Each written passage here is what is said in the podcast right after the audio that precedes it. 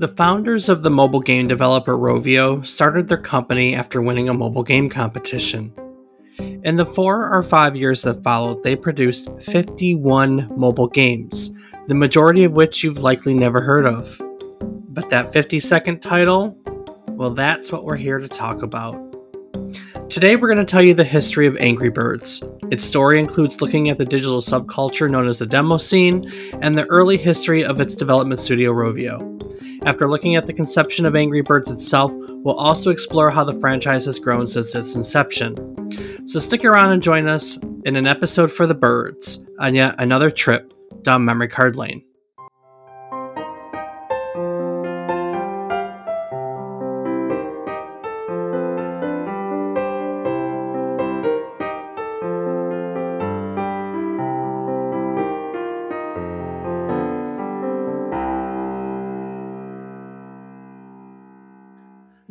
Good morning, good afternoon, and good evening. I hope these words find you well. Hello, and welcome to the 172nd episode of our video game history podcast, A Trip Down Memory Card Lane. Each week, we'll tell you a story about one topic relevant to the current week in gaming history. It can be about a game, console, a person, a technology. As long as I find some reason to tie it to this week, I'm going to roll with it. While doing so, we hope to teach you something new about the topic, what it took from the world as its inspiration, or what it gave back to the world in its legacy. Today, today, today, we're all going to learn about Angry Birds, which was originally released for the Maemo, Maemo, and iOS devices, the App Store, if you will, in December of 2009. I'm David Casson, and as always, I'm joined by my co hosts who recently visited Piggy Island and met the king pig. He's my brother, Rob Cass. And Rob, what's the king like? Well, you don't get a lot of food in his presence. He's kind of a pig. He's a huge pig. That, that, that, that was the joke, Dave. I got it. Just gonna let that one sit for a moment in awkwardness. Yeah, that that mm-hmm. I am. what what have you been playing? Well, Dave, this week has seen some RuneScape, some Valheim, and I think that's it. Yeah, that it's it's it's been a pretty light week. How about yourself? Yeah, it's been a light week for me too. I think I played Valheim. I think I played. I started playing Hi-Fi Rush again. I picked it back up and played a chapter or two of it and I think that's it. It has not been a big video game week for me either. But it do be like that sometimes because I have been hard at work putting together content for next year and making some changes, proposed changes. I haven't decided if I'm going to do it, but I'm considering changing the the website, some of the presentation of the website. So I've been hard at work. So my free time Sounds is so like a lot. My free time is so cool, ain't it? So much fun, Dave. But hey, it could always be worse. I it's true I could not be doing this every week and I enjoy doing this. So Exactly. And uh, you know, now we get to talk about Angry Birds. Nah. So. I want to go back I want to go back to my childhood. I want to go back really far. Because, you know, in the early 80s, hackers were kind of a thing. Computer oh, hackers. Is that what you wanted to, to, to be? You wanted to be a computer hacker? Oh, yeah. I mean, every everyone, every kid who first got into computers wants to be a computer hacker, thinking that they can, like, take down the bullies and, and like, get into places you're not supposed to be in, you know? Hackers weren't a thing in the way that Hollywood portrays hacking. You know, like it's some exciting game where people compete to see who can code faster. You know, and they hop from node to node to node around the world, playing a game of chase or tag or what, what if you will, as if that's what hackers do. Hacking hacking isn't like that. You know, but hacking was a thing in the sense that as soon as software publishers decided to place copy protection onto their games, there were people that were just lined up to remove it. And these people, kind of in the same way that like a graffiti artist would tag their own artwork, so too would the software crackers. They too would tag their own artwork. And I remember these days very vividly. You know, as a kid who was really into computers, uh, you know, in the early to mid 90s when the internet was dial up and just becoming a thing, I wanted to be part of that culture and and that included getting your hands on to everything you could and sticking your nose everywhere that it didn't belong. And it wasn't hard to trip on these groups of software pirators or hackers or crackers or whatever you want to put it back in the day. And you know, I, I was fascinated with it. It was you click on these cracks or you know programs that would would be able to unlock this game whether or not you had the game that wasn't always the key case for me but like you would click on this program and then a screen would pop up and it would be like loud gaudy chip tunes and 3d animations kind of like the old uh, i don't know if anyone remembers screensavers when they were a thing are screensavers even still a thing uh, i would imagine so yeah but there was a time when screensavers were like everyone had to get a screensaver, you know? So you'd have all these really cool 3D animations that would play with these 3D chip tunes. And they evolved over time. You know, in the beginning, they were just text based with music. And then as time and computers got better, they were pictures. And then they were video. And then they were animations. And then they were 3D animations with everyone trying to up one another you know, trying to show who could be the the the, the best. It it was like the artwork that went into these crack screens is, is kind of what they're called or crack intros was was was the thing. These were the signatures of the software crackers the crack screens the crack intros and they were there to let you know who removed the copy protection on you know whatever software that you were trying to remove the copy protection on. So i grew out of that like piracy deal but the intros were always a thing i used to trip on online like as the as the internet evolved you know they were kind of things that people were putting on their geocities websites. I'm gonna this is gonna be a big blast of the past for like some people you know? Where people could just download these videos and these gaudy tunes, and they were things that you wouldn't hear anything like chip tunes in the beginning of all things were the coolest thing ever because I mean who who ever heard of a computer doing chip tune music? Like that was a, that was a thing. So you had all these software crackers that were putting together these these eh, increasingly impressive animated effects along with the music and eventually it became an art style that wasn't attached to unlicensed software and these animations became known in the digital culture as demos. Now, also as early as the mid 80s, there were audio directors and there were composers and producers that were also putting together like demo music collections on their computer and some would add homemade color graphics in part, but these concepts kind of all came together to create what is known as the demo scene. Now, the demo scene is mostly a European phenomenon. It is a competitive subculture in which groups or individuals, you know, the people that were once creating these screens, they would all come together and compete against one another for like technical and artistic excellence. You know they would typically work together in small groups. These were called demo groups. A demo group would typically have a coder which is like a pro which is the programmer.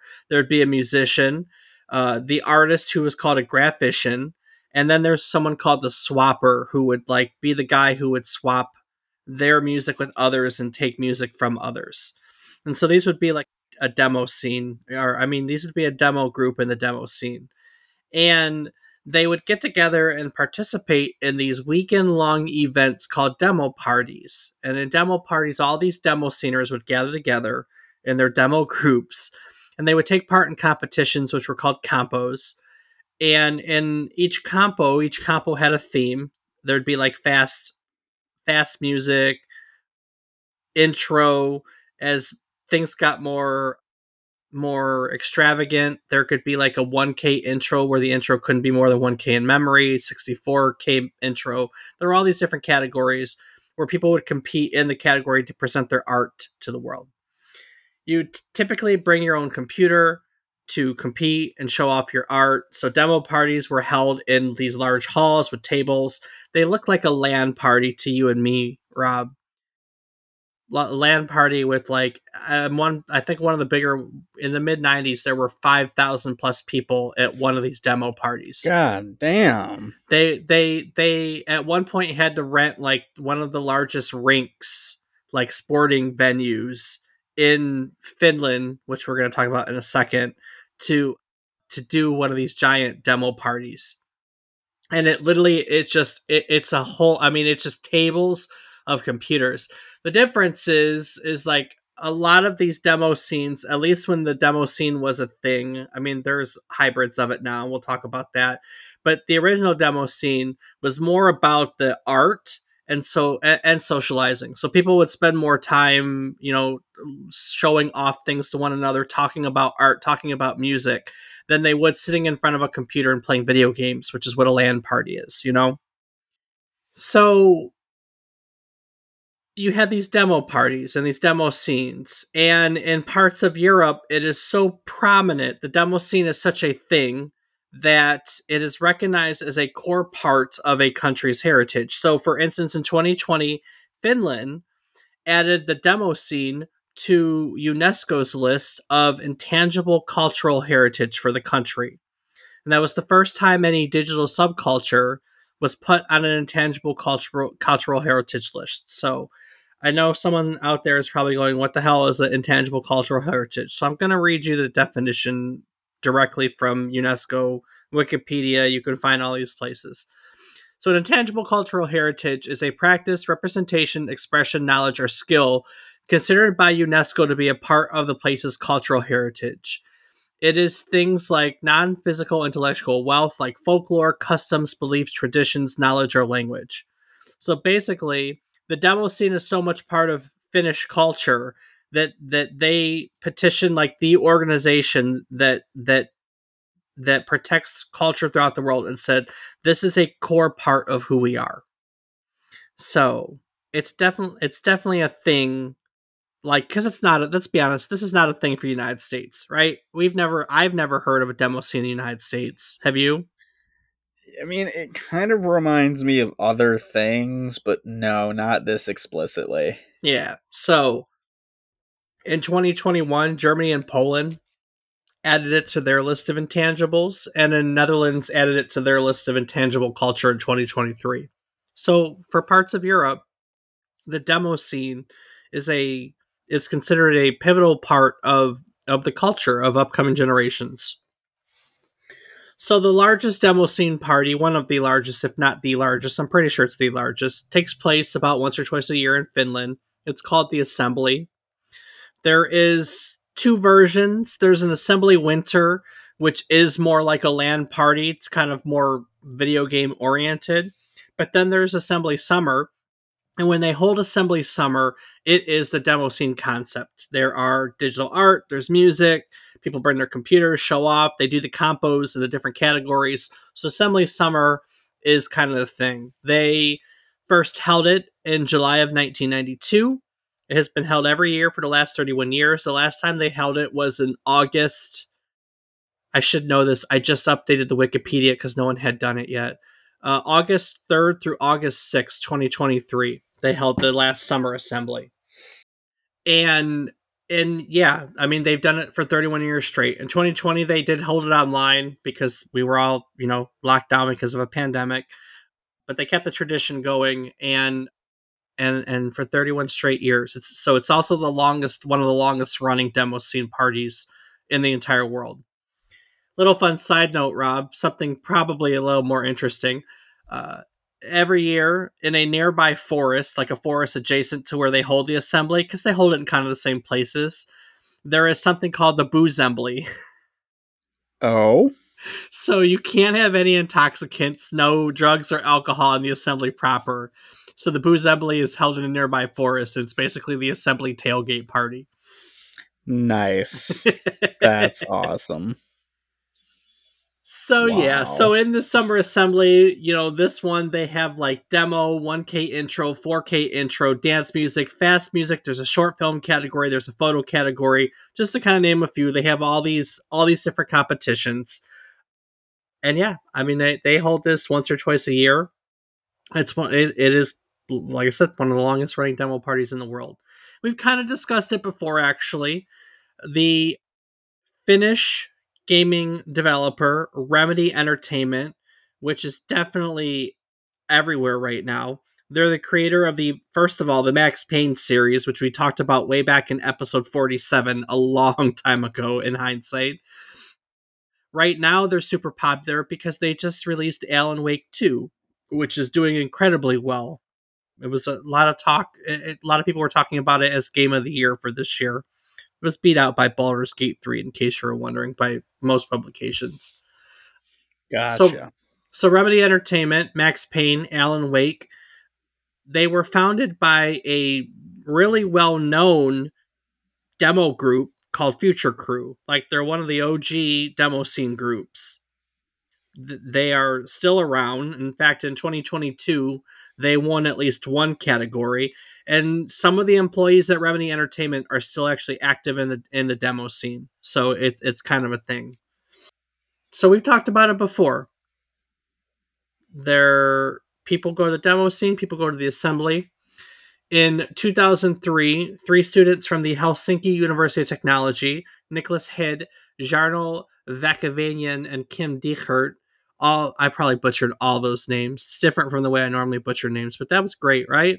That's great. Uh, fantastic, Dave. Fan, yeah, love it, love it. They all participated in a mobile game development competition at the assembly. I think it was sponsored by HP and Nokia that year, and they won. They won the competition in 2003. They developed a mobile game that was called King of the Cabbage World. Sounds good, huh? I mean, you can never judge a game by its name. True statement. And because of their success, they decided that they were going to start a mobile game company called Relude. Now, they managed to sell King of the Cabbage World off to another company, um, it, you know, another mobile game distributor. That company renamed it Mole War, and Mole War was released as one of the first commercial real time multiplayer mobile games. I don't remember Mole War. Do you remember Mole War? I do not whatsoever, but it's a lot cooler of a name. It is. I don't know. King of the Cabbage World sounds fun to me. I think Mole War sounds better. In January of 2005, Relude re- received a round of angel investments and decided to change its name to Rovio Mobile. In case you're wondering, Rovio translates from Finnish as pyre, as, is fe- as in funeral pyre, like a burning pyre of wood. So that's kind of cool. That's what Rovio means, is pyre. I didn't know that. Did you know that? Oh, well, I don't speak Finnish, but uh, is is this a prelude to what is to come? no, that'd be funny, wouldn't it? That'd be that'd be great. They they did okay for themselves. We'll talk about that. Between 2003 and 2009, Rovio developed 51 games. Some were work for hire projects, some were publishing contracts, some were their own independently released titles in the midst of these 51 games, there are some gems that you may have heard of, like Bounce Boing Voyage. Stop me if mm, stop me if you like any of these. That Dark- that one's great. Darkest Fear, Yep. Gem Drop Deluxe, Eh, the original was better. Paper Planes, I prefer the plastics. Shopping Madness, That's just any day with a woman. Star Marine, That that's basically Halo. U.S. Marine Corps Scout Sniper, That's Halo before space, and Wolf Moon. and that's just space without Halo. Yeah, very true. They also did the Java version of Need for Speed Carbon. Okay, that's dope. so I you like know, that one. you know, Rovio was publishing these real top tier mobile games for six years. Uh, yeah, just great ones, man. I mean, I the only one of those I think I know was Paper Planes. I did not know a single one myself. They did a few other ports that you'd probably know. I just took some of the more ridiculous, generic. I mean, well, I would I would never give a second thought to U.S. Marine Corps Scout Sniper. No, I wouldn't. I mean, like, I would look right past that and go, this is the most bland, generic game on the face of the earth. So, but I mean, we all play a game called Candy Crush now, so what the hell do I know? Very true, Dave. Very, very true. For the longest time, these projects were keeping the door to the studios open, but really just barely.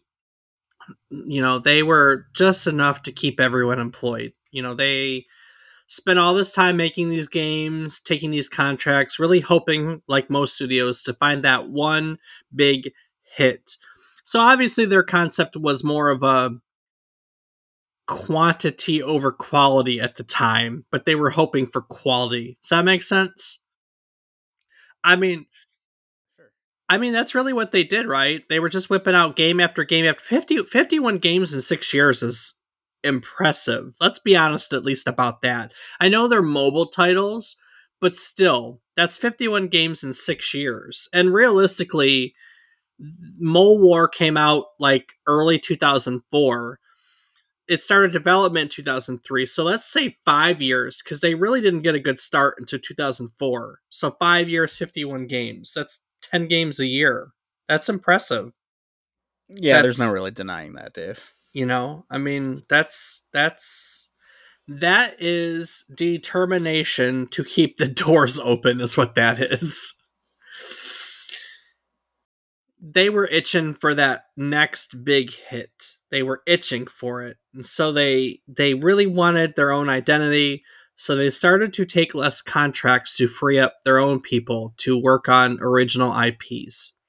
And in this environment, team members could send in their own proposals. In a 2010 interview with Rovio CEO Mikael Hed, he recalled where Angry Birds came from. We were somewhere in early 2009, and we were going through various proposals for game designs. And one of these was a mock screenshot that had some really angry looking round bird characters with no wings and no legs. And they were trudging along the ground with a crowd of cloud of dust trailing behind them. They were heading for a pile of blocks. We didn't really understand very much about what the game mechanics were like there, but everybody in the room really liked the bird characters. Hmm. so, as it turns out, the screenshot was drawn by one of their senior game designers, Jaakko Iisalo. I probably just butchered that name. And he and their CEO elaborated by saying, what is very important actually is that the starting point really was the characters, the birds, the pigs, and the backstory. So we put a lot of work into character development. Obviously, we're not like Pixar, but Pixar is a big role model for us. So we really, really try to spend a lot of time looking at the characters and what they do. So you know the characteristics of the red bird, the blue bird, and so on. So that's something that's very, uh, very important. If you look at the cinematic trailer that we have in the game, it tells the story about the birds and the pigs and why the birds are angry, and all of that helps people draw themselves into the game. So going into this meeting, they actually had a very set, set strict, like a, a strict set of criteria that they were looking for to develop a game around. But they threw it out when the team decided they really liked this characters. Because again, love the characters, don't know what the heck we're going to do with them. So they started working on a concept. As the concept evolved, they knew that they needed opponents. And as it turns out at the time, the world was in the middle of a swine flu pandemic scare. I mean, there was a swine flu going around, but like it wasn't a, as widespread of a pandemic as everyone thought it was going to be. So we'll call it a pandemic scare. So they took this swine flu, and that's where they got the sickly green pigs from, Nice. right? And then they had to figure out the game mechanics. They had characters, but again, they didn't know what kind of game to put together. So that they looked towards what was popular for inspiration. Nothing fancy about that. And at the time, there were a lot of those flash based physics style games that were super popular. One of the games that typically is seen as like the game that Angry Birds took it from is called Crush the Castle. Do you remember Crush the Castle? I cannot say that I'm familiar with that one, Dave. No, basically you just throw things into a castle and it crumbles. I mean that's that's that's it. So See, I normally did castle defense, not castle offense. Gotcha. Gotcha, gotcha, gotcha. So they took what was popular and they at least in my opinion made it better. You know, it plays like Crush the Castle, but it has a story, it has characters, it has better art. Like if you go and you look at some of like early articles about Angry Birds, there's a lot of people who criticize it as being a Crush the Castle clone. But let's be honest, there is so much of what we do in the gaming industry that can be considered a quote unquote clone. And it's really unfair to call something that when it takes a concept and just expands on it. Uh, I don't know any other way to say it. Like they did what Crush the Castle did, but they just made it better, in my opinion. So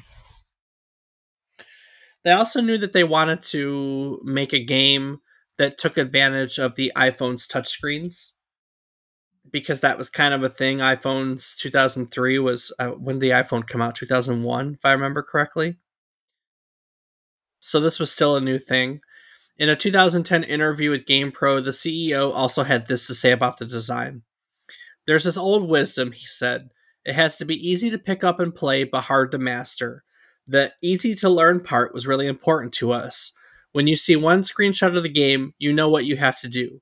Angry Birds is simple, but it still has depth. It has to be so much fun that players want to return to the game over and over again, and we feel that Angry Birds achieved precisely that. So, all in all, the studio spent about $100,000 to develop Angry Birds. They ended up working with a mobile game distributor called Chillingo to put some finishing touches on the game and prepare it for Apple's App Store. They worked on it, they put the pieces together, and it became Rovio's 52nd published title when they soft released it in Finland on December 1st, 2009. 10 days later, it got an official release, which is why we're here today. December 11th, 2009, it was released for iOS and I believe it's called Maemo. It was Nokia. Nokia had their own like uh, app store basically. Um, they released it for both iOS and Nokia store and um, yeah, since then there have been I don't know 30 games released in the Angry Birds franchise. Holy shit! Really? Yeah, really. We're gonna talk about them in just a moment, but first, but first, are you listening to this podcast and just thinking to yourself, "I could do this. I have something interesting to tell the world. I can do way better than this schmuck." Or are you looking to start your own podcast, but you just don't know where to start? If any of these are a yes, ding, ding, ding, ding, consider using the all in one podcasting tool suite by Zencastr. With Zencastr, it's super easy to record a podcast. Everyone logs in using their web browser, and you just start recording a high quality podcast right away. It allows you to even record up to 4K video with your guests. And with Zencastr's multi layered backups, you always have the highest quality recordings even if the connection's unstable. With Zencastr, you also never have to worry about what you sound like. Their post production process makes you sound buttery smooth. It automatically removes all those ums and ahs. I leave some of them in, but it removes them if you want. Removes those awkward pauses. Left one of those in earlier in this episode too, so sorry.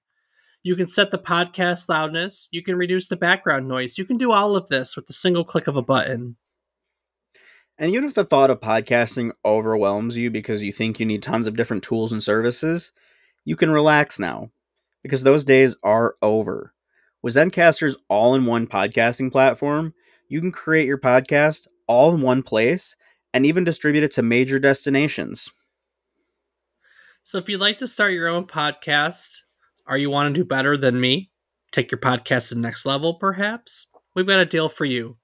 Go to zencastr.com forward slash pricing and use our offer code memory card lane all one word and you'll get 30% off the first month of any Zencastr paid plan. So sign up for Zencastr today, and you can experience the same ease in producing your own high quality podcast as we do each week. Go out and share your ideas with the world. Share your ideas with the world indeed, which is what Angry Birds did. But when it first came out, it wasn't an overnight success, at least not across the globe. It was pretty much number one in Finland overnight. I guess in a small country like Finland, when you tell your friends and family to buy it, well, that'll shoot you up to the top. In mid February, Apple finally re- featured the game in the App Store, and the rest is history. The original Angry Birds became a huge hit, let alone what has happened since then. I found uh, another 2010 interview when this all first came out that noted that people were playing over 1 million hours of Angry Birds daily on the iPhone alone. That's a lot of time spent pooping. That's a lot of time spent pooping indeed. People were really into Angry Birds. Rovio was really into the people. I found another interview that said a mother of a five year old boy sent us some scans saying that her son had drawn a level for the game, and we actually put the level in the game via an update. How wow, cool that's awesome. I know, right? Right? In less than one year, by October of 2010, 12 million copies of Angry Birds had been purchased from the Apple and Nokia platforms. This prompted them to start designing versions around other smartphones, like Android-based phones, for instance. A year in, they still hadn't done it for anything but but iOS and Nokia. And this proved complicating. You know, one of the things that they noted and they talked about is as they were writing new versions of this game, they really struggled, as a lot of developers did back when. You know, Android the th- thing with Android is eh, there's so many Android devices and different configurations that when you go to design something for an Android, like it's hard to get something that works on everything. You know, so they had to settle on a minimum set of requirements that was really unpopular at the time because it left like about 30 types of Android phones unable to run the game, including some like very basic models that were newly released when they made this decision so really unpopular decision. But they did it and they continued to make this game, put out all these different devices. Uh, devices. It got a Facebook release. And you know, when Facebook was where people went to play their games, that was a thing at one time.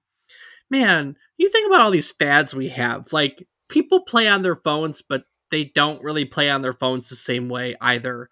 People used to play on Facebook and they kind of do, but also they don't anymore either. You, you get what I'm saying? Like, think about all these fads that we've seen come and go. It's pretty crazy when you put some time into it.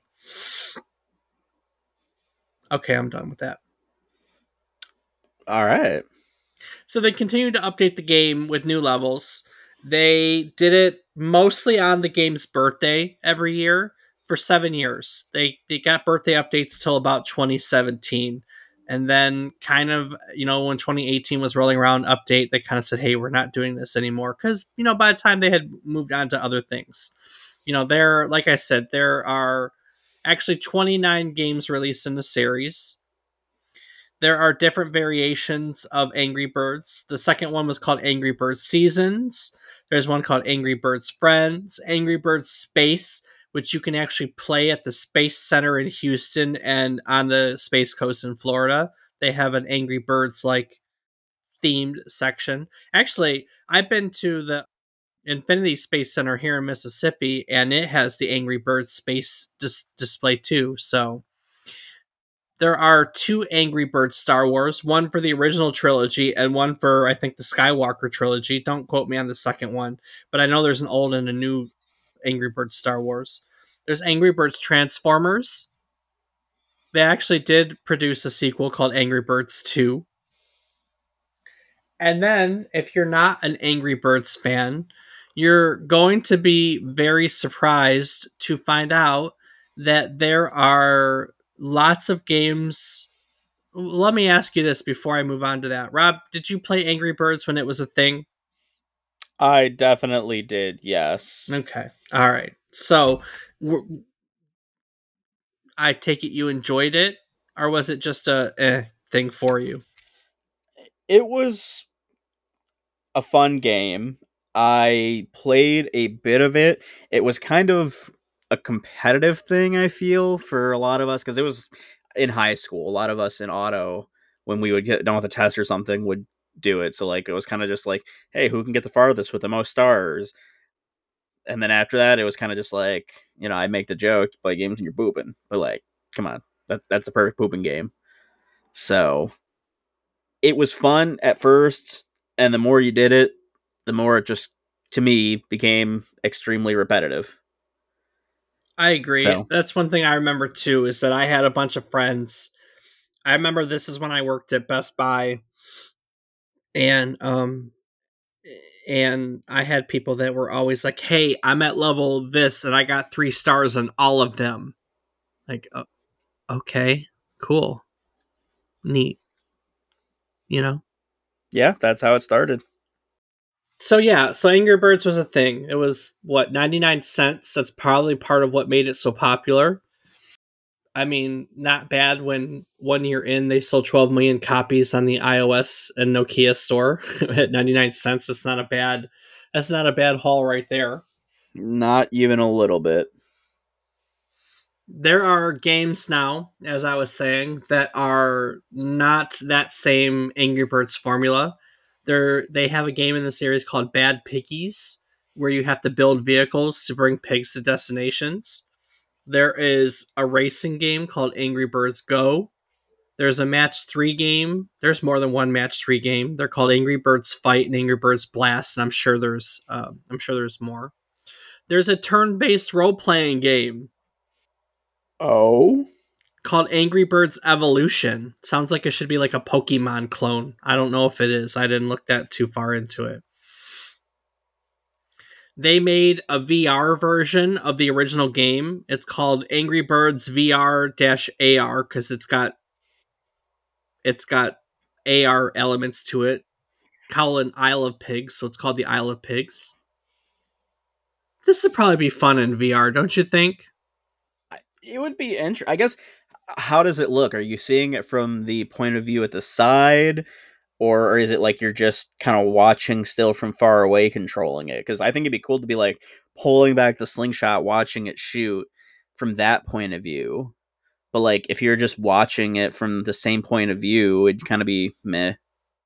Let's look it up. Let me look real quick. I'm gonna mute mute.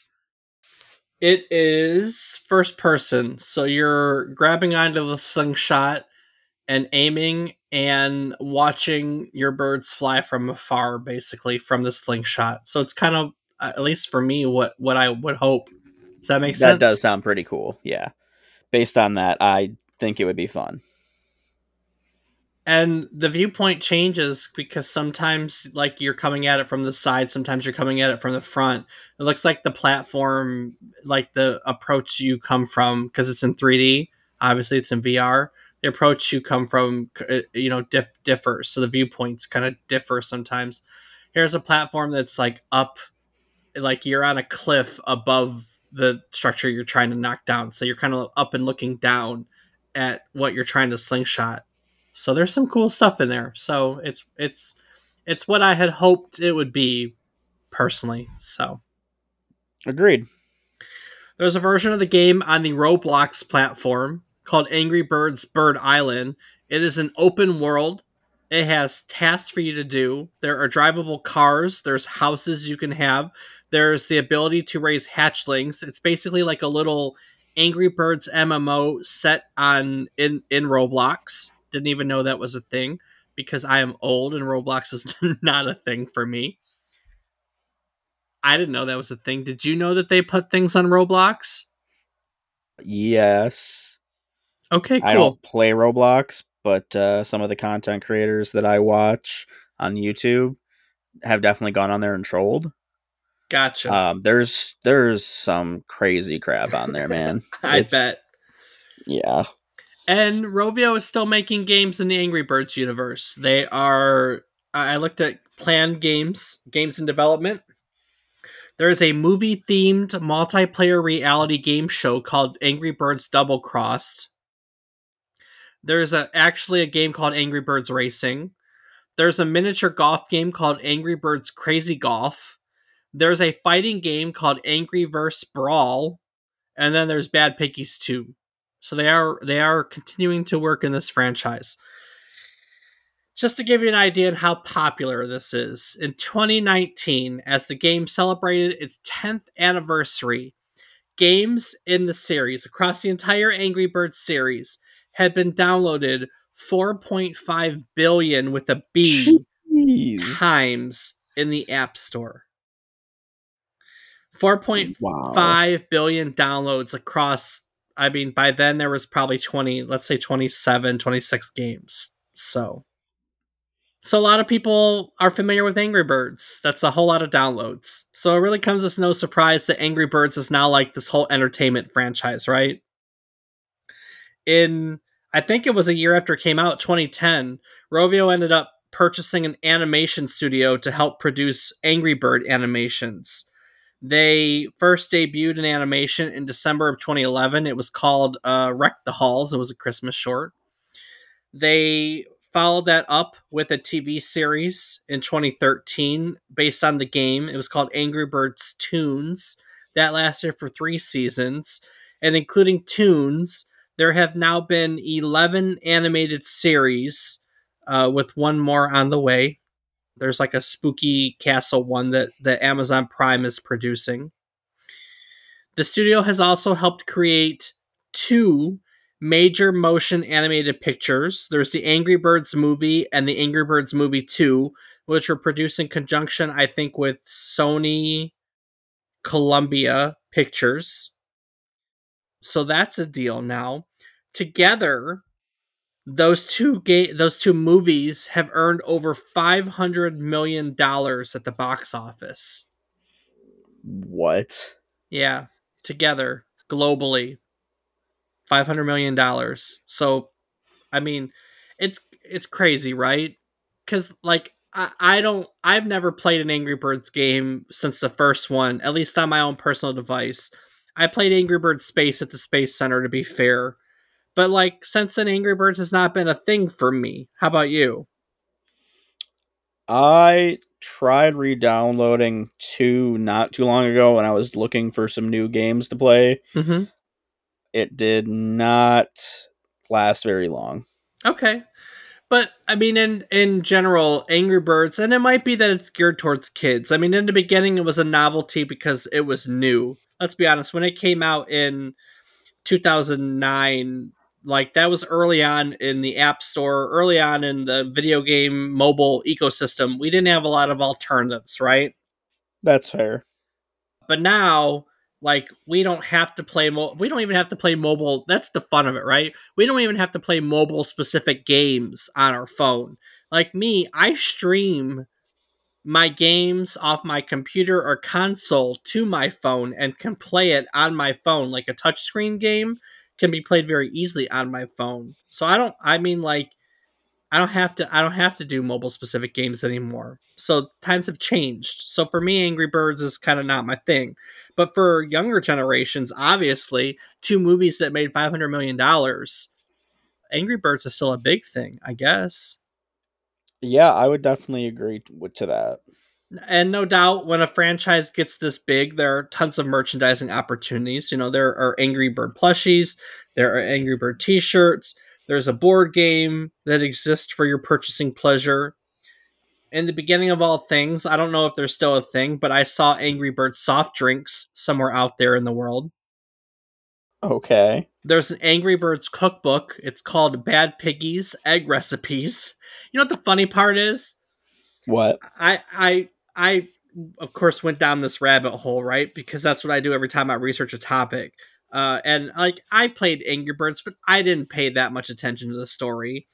And the whole draw of it is that King Ping wants the eggs, but the joke is that he can't eat them or he's never eaten an egg before. That's the that's the thing. He's never eaten an egg before, but he wants them all for himself. But he doesn't eat them. So, Interesting. so Bad Piggies egg recipes. National Geographic actually published a book called Angry Birds Feathered Fun. It's a book about real feathered birds. Wow. There are Angry Bird comic books, more than one. There are Angry Bird activity books, you know, like coloring books and, and so on and so forth. There are Angry Bird themed activity parks where you can play like Angry Birds on touch screens and they have Angry Bird themed playgrounds. Actually, when Angry Birds first came out, I read the story about there was a there was a theme park in China, you know, cuz China is great about copyright where someone created a Angry Birds theme. Like you could go there and like use a, a real slingshot, a giant slingshot to launch giant Angry Bird plushies at I don't know, giant Jenga deals or whatever. So someone actually made a real life Angry Birds in a theme park in China, one of those like unlicensed ones. Nice. They got they got shut down. Oh, shocking. I know. There's an indoor Angry Bird theme park at a huge mall in Qatar, which is like, dude, that got me down a rabbit hole about largest malls in the world. The Mall of America, just for the record, is only like the seventh or eighth largest mall in the whole world. It's like 6.5 million square feet of space, and the biggest one is like 20 some million feet of space. So, somewhere in New Jersey, there's a giant entertainment complex called the American Dream Meadowlands, which is just it's got a bunch of like a Universal theme park and like it, water park or stuff like that. I probably just butchered that. Make a long story short, it has an eight, it has two 18 hole miniature golf courses, and one of them is specifically themed to Angry Birds. So, yeah, Angry Birds is Angry Birds is a thing. It's it's a big thing and it's not at the same time. Some of those activity parks close down, you know, open and close down. But if you want to go to a giant mall, Qatar has a Qatar, Qatar. I don't know. As for Rovio, I'm not saying that there's not any games that are Angry Birds in their development pro portfolio, but that there's barely any games that aren't Angry Birds. In 2012, they made a game that was pretty much like Incredible Machines. I've talked about Incredible Machines 4. It's a fantastic, like, Rube Goldberg machine type game. Their version was called Amazing Alex.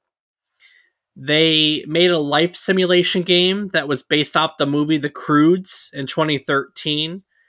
They made a Flappy Birds type game in 2014 called Retry. Kind of sounds like they just take what everyone else does and make a game like it, but that's okay. If it works, it works.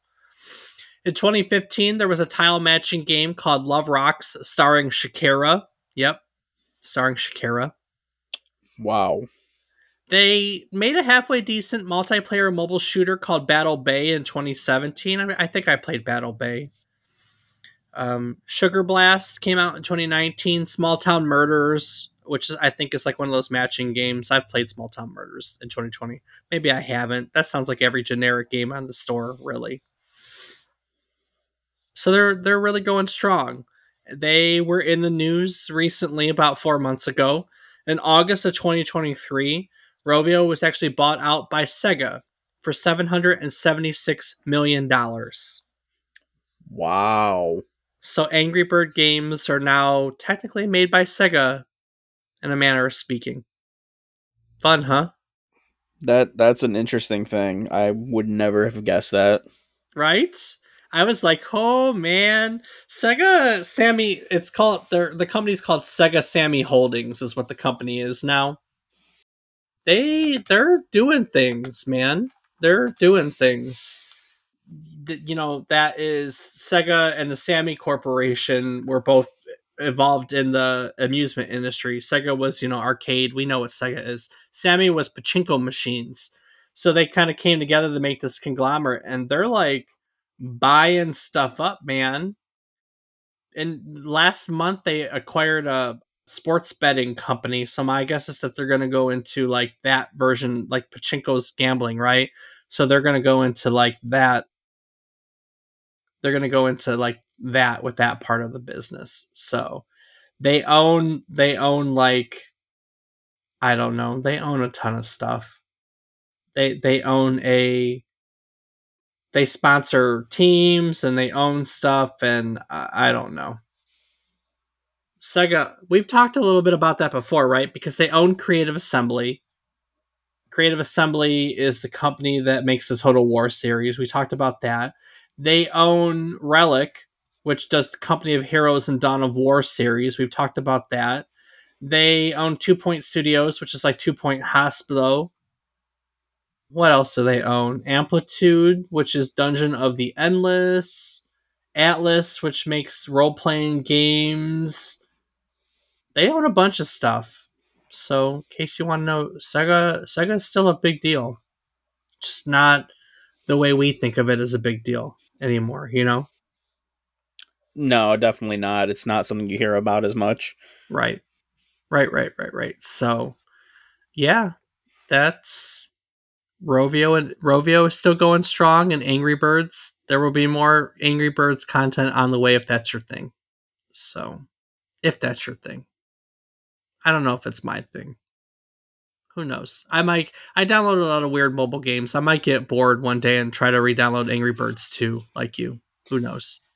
Yeah, you know, it's just one of those things. Phone games are nice things to do and you're out waiting for an appointment or, you know, browsing the store with someone who takes forever or just anytime you got some downtime and don't want to be on your computer or can't be on your computer. Right, right, right, right. So that's it from the demo scene to the Angry Birds and beyond. Crazy, quite huh? a uh, yeah. That, I was gonna say quite a uh, different start than I would have expected. yeah, right, right. Well, I mean, the same thing can be said for Max Payne. You know, Max Payne got, uh, started from the demo scene too. Those are two companies that you wouldn't expect where they got their start from. But you know, Giant LAN Parties are demo scene parties. Sorry, demo sceners. I know you're gonna hate that I said that. So you should go back. That was a long time ago. You know, if you want to go check out Max Payne, that was kind of early on when we were doing this. That was episode 47. Of course, you could do so by going to our website, which is www.memorycardlane.com. Also, on our website, you can do a lot of other things like Rob. You can find a calendar of our upcoming episodes, talk about some of the stuff that you may know, some fun little facts about different little games or topics that we're going to mention. You can find links to our Discord where you can come hang out with Dave and I, talk some games, talk whatever the hell else you want because, you know, we're just there to have some fun. You can find links to things such as our Patreon where you can help support us, get access to ad free and unedited episodes. And you can also find links to things such as our social media. I can be found on several platforms as Rob underscore O underscore Raptor and Dave. I can be found in various places as David is wrong. Each week, we tell you the story about one topic relevant to this week in gaming history. This week, we told you the history of Rovio Entertainment and Angry Birds. Each week, when we tell you these stories, we learn things. When we do research, we learn things. And part of the fun is as we learn things, we teach things, we teach things, we learn things. It's a wonderful cycle. And in recognition of the cycle, we like to talk about our great takeaways. Rob, what did you learn today? I learned the demo scene. Like I, you said, we talked about it with Max Payne, but I guess it was just so long ago that I forgot all about it. I don't think we talked about it in that kind of detail. I think we just talked about it in the respect that like, hey, there was a demo scene. That's where the people got their start, and it became Remedy Entertainment. I don't. I don't think I like laid out what the demo scene was back when.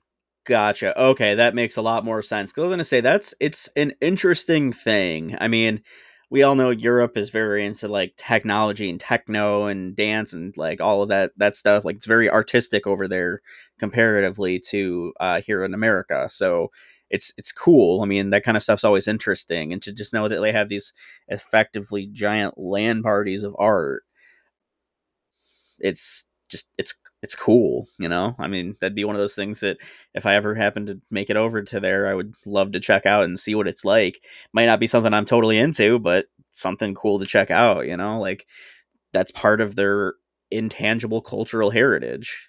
It is. I went back and I looked at my notes, my my outline for episode 47 and I gave it approximately 5 lines where I didn't really talk about it at anything. Like, hey, this is a demo. It shows off art. People would make it. One group that did it is called Future Crew. They became Remedy. That's really all it was. I didn't talk about it much at all, I guess. So, Okay, gotcha. but we did talk about it. I mean, to be fair, Yeah, we learned a lot more about it, and I mean, like I said, just you know, it's such a large part of their culture. That's freaking awesome. yeah, for sure, absolutely. So, what about yourself, Dave? What's your big takeaway? What'd you learn? I learned that Rovio made 51 games before making Angry Birds, which to me I didn't know. And kind of blows my mind that they were making games. I mean, I get it in hindsight, but it, it blows my mind that they were making games at that like that frequency. Like they were they were that type of company until Angry Birds came out, right? Just a game that was making whatever they could get their hands on just to get a game out, just to have the doors open. Basically, that's kind of the way I perceive it. So, No, I agree, and it is crazy to think that because uh, I would never have guessed that as well. right? So that's that's what I learned. Great, fantastic. Well, before I wrap it up and look at next week, is there anything that you'd like to add to today's discussion? As always, Dave, I do want to take one quick moment to say thank you so much to everyone for listening. It means the world to us, and we really hope that even though some episodes can be a little crazy and hectic and you don't know where the hell they're going to go, that you enjoy listening to them. So thank you. Yay, thank you.